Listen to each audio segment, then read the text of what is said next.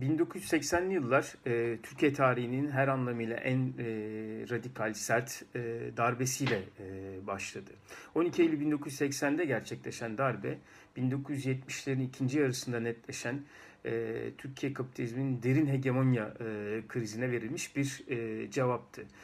80 e, öncesinin kriz dinamiklerine baktığımızda ithal ikameci sanayileşmeye dayalı sermaye birikiminin e, krize e, girdiğini ve neoliberal kapitalizme geçiş arayışlarının dönemin sonuna doğru ayuka e, çıktığını, sermayenin tüm fraksiyonlarıyla e, işçi sınıfının sosyal kazanımlarını, ekonomik e, kazanımlarını e, ve gücünü bu krizin asli sebebi olarak tarif etmeye e, koyulduğu, e, siyasal alana e, baktığımızda e, hegemonik bir e, projenin tesis edilemediğini, dönemin CHP'nin e, sol popülist stratejisinin alt sınıflardan e, kayda değer destek almakla birlikte e, dönemin e, hakim sınıflarını ikna edemediğini, e, Adalet Partisi'nin 60'lardaki daha sağ popülist hegemonyasının 70'lerde e, yükselen işçi sınıfının sosyal politik e, hareketi e, karşısında e, gitgide otoriter devletçiliğe e, meylettiği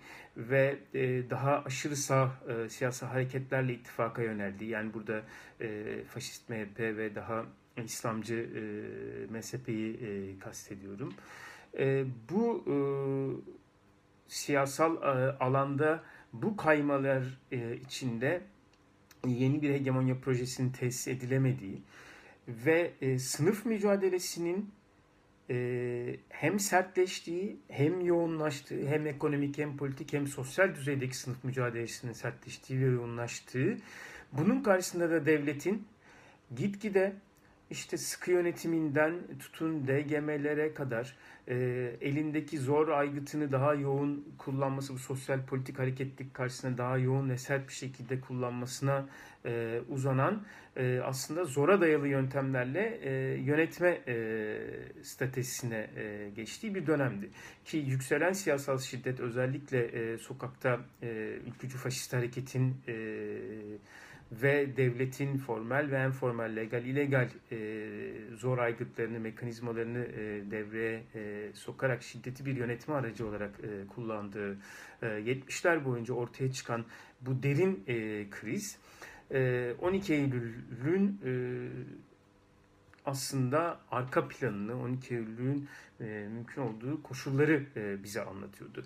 Ve dönemin iktidar bloğu, sermayenin tüm fraksiyonlarıyla e, işte hakim dönemin sağ siyaset elitleriyle ve askeri e, elitlere bakıldığında bir devletin krizi olarak anayasal düzenin, yaşamın, mülkiyetin e, bir krizi ve tehdit altında olduğu algısıyla e, gerçekleşti. Dolayısıyla e, 12 Eylül e, hedefine bunu e, koyan e, bir darbeydi. Buna son vermeyi hedefine koyan bir darbeydi ve neoliberal kapitalizme yeni bir sermaye birikim rejimle tüm kurum kurum e, kurum, kurum ve politika ile geçişi e, gerçekleştirmek üzere e, yapılmış e, bir e, darbeydi. E, darbenin hedefine, darbenin temel e, amacı işçi sınıfının ve bağlantılı demokratik toplumsal muhalefetin disipline edilmesiydi. E, zaten bu gerçekleşmeden de işçi sınıfının sosyal, ekonomik, siyasi kazanımlarını e, yok etmeden de neoliberal e, kapitalizme, politikalara geçiş e, mümkün değildi. Dolayısıyla darbenin hedefinde, 12 Eylül askeri rejimin hedefinde işçi sınıfı, sendikalar, sol hareketler, demokratik kitle örgütleri, üniversite gençliği, Aleviler ve Kürtler e, yer aldı. Türk İslamcı e, ideolojisi, darbe rejiminin benimsediği Türk İslamcı ideoloji çerçevesinde. Darbeye ve askeri rejime destek ise Burjuvazi'nin tüm kesimlerinden, kriz, kaos ve şiddet ortamı sonrası yasa ve düzen talebinde bulunan orta sınıflardan, işte dönemin e, basınından neredeyse tamamından ve Türkiye sağından e, geldi. Şimdi 12 Eylül askeri rejiminki dediğim gibi şiddet kullanım açısından da en sert darbedir. Şiddet ve baskı kısa vadedeki disiplin stratejisi ise devletin kurumsal mimarisini tamamen yeniden yapılandırılma, yapılandırması ise uzun soluklu stratejisi oldu.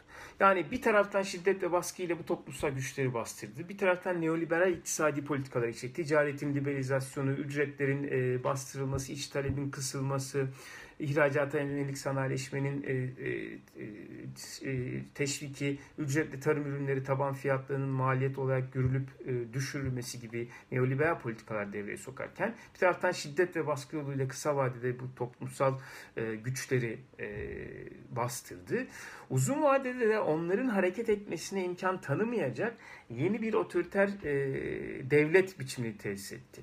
Ki bu devlet biçimi aslında Plantas'ın e, neoliberal e, yani 70'lerin sonunda Avrupa'da daha iyi tespit ettiği genel yapısal bir dönüşümü e, de koşu tuttu. Tabii ki Türkiye gibi yarı çevre kapitalist form, for, e, formasyonlarda Latin Amerika örneklerinde de gördüğümüz gibi bu geçiş sadece bir yeni tip otoriter devlet değil, yeni tip otoriter devletçilikle değil, aynı zamanda bir militarist formasyonla da, devletin militarist formasyonunun güçlenmesiyle de e, gerçekleşti. E, bu yeni devlet formu e, siyasal alanın ve katılım sınırlarını ciddi biçimde e, daralttı. Siyasal partiler, seçim, sendikalar, toplu sözleşme, grev, lokat e, kanunuyla e, bunları e, siyasal katılımı e, daralttı. E, yürütmeyi yasama e, karşısında aşırı e, güçlendirdi. Kamu idaresinin üst katmanlarına yetkiyi daha fazla e, aktardı. Yargının bağımsızlığını ciddi oranda zedeledi. Devletin zor aygıtlarını devletin kurumsal mimarisi içinde çok daha fazla ön plana çıkardı. Özellikle de 1982 Anayasası'yla işte kutsal bir devlet tarifi, devletin bekası, milli güvenlik, kamu düzeni gibi kavramlarla siyasal alanın sınırlandırıldığı yepyeni bir e, devlet e, formu devreye sokuldu. Özellikle Milli Güvenlik e, Kurulu güçlendirilerek ve e, ordunun e, daha e, fazla kontrolüne e, sokularak aslında yeni devletin e, devlet formunun merkezinde e, yer aldı. E, dolayısıyla ordu MGK'sıyla güçlendirilmiş MGK'sıyla yeni devlet formunun merkezinde e, yer alıyordu. E, ve 12 e, Eylül rejimi siyasal alanı e, bu saydığım e, toplumsal güçlere, siyasal güçlere kapattı ve siyasal alanı boğdu. Ee, şimdi bu e, devlet formu 1983'ten e, sonra iktidara gelen ANAP'ın yeni sağ e, dediğimiz siyaseti ve yeni sağ hegemonya arayışıyla ki tutmayan bir hegemonya projesi olarak kalıyor Türkiye'de. 80'lerin sonunda çözülüyor. Çok da şey yapamadı. Çok da değişmedi.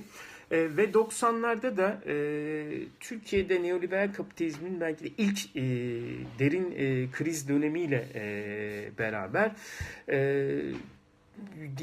neoliberal bir milli güvenlik e, devleti e, konsolide edildi. Şimdi burada e, hem neoliberal e, kapitalizmin Türkiye'deki hegemonya krizini belirleyici bir dinamik olarak e, görmek e, gerekiyor. Hem de Kürt sorununun militarizasyonunu ve düşük yoğunluklu bir savaş stratejisinin bu ikisinin eklemlenmesi 90'larda bizim gördüğümüz neoliberal milli güvenlik devletini ortaya çıkardı.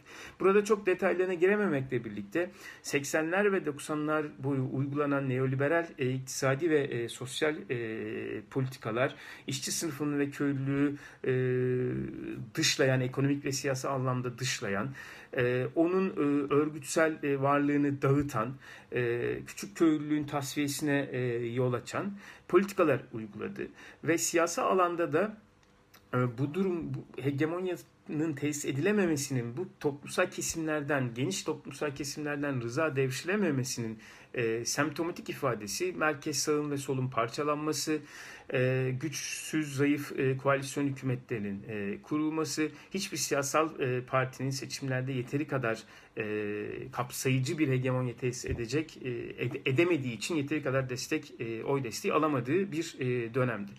E, zaten siyasal İslamcılığın yükselişi de böyle bu hegemonya krizinin yani neoliberal kapitalizmin hem e, burjuvazi içindeki e, yeni ihracat yönelik sanayileşmeyle ucuz emeğe dayanarak büyüyen küçük orta boy sermayenin özellikle mütedeyyin kesimlerini, dindar kesimlerini temsil kapasitesi hem de işçi sınıfının yeni neoliberal politikalarla dağıtılan, güvencesiz, enformel, düşük ücretlerle çalışılan kesimlerine hitap edebildi. Siyasal İslamcılık aslında neoliberal kapitalizmin baskısı altında siyasal alanda o politikaları uygula, uygulayan partilerin bir hegemonya tesis edememesi ve burada doğan boşlukta siyasal İslamcılık bu toplumsal kesimlere e, seslenebildi.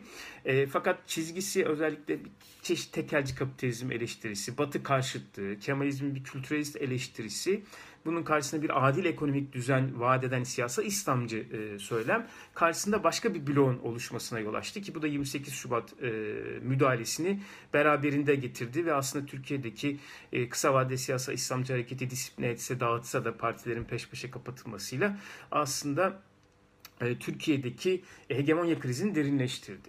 E, neoliberal milli güvenlik devletinin ve ordunun siyasi alanda merkezi bir yer işgal etmesinin, bu merkezi rolünün daha da güçlenmesinin ikinci dinamiği ise Türkiye'de Kürt sorununun militarizasyonuydu. Özellikle 1990 91 e, dönümüyle beraber devlet düşük yoğunluklu savaş stratejisi diyebileceğimiz o haliyle terörle mücadele kanunu, devlet güvenlik mahkemeleriyle aslında siyasal alanı tamamen güvenlikleştirdi. Sadece 28 Şubat'ta değil özellikle Kürt sorunu e, bağlamında.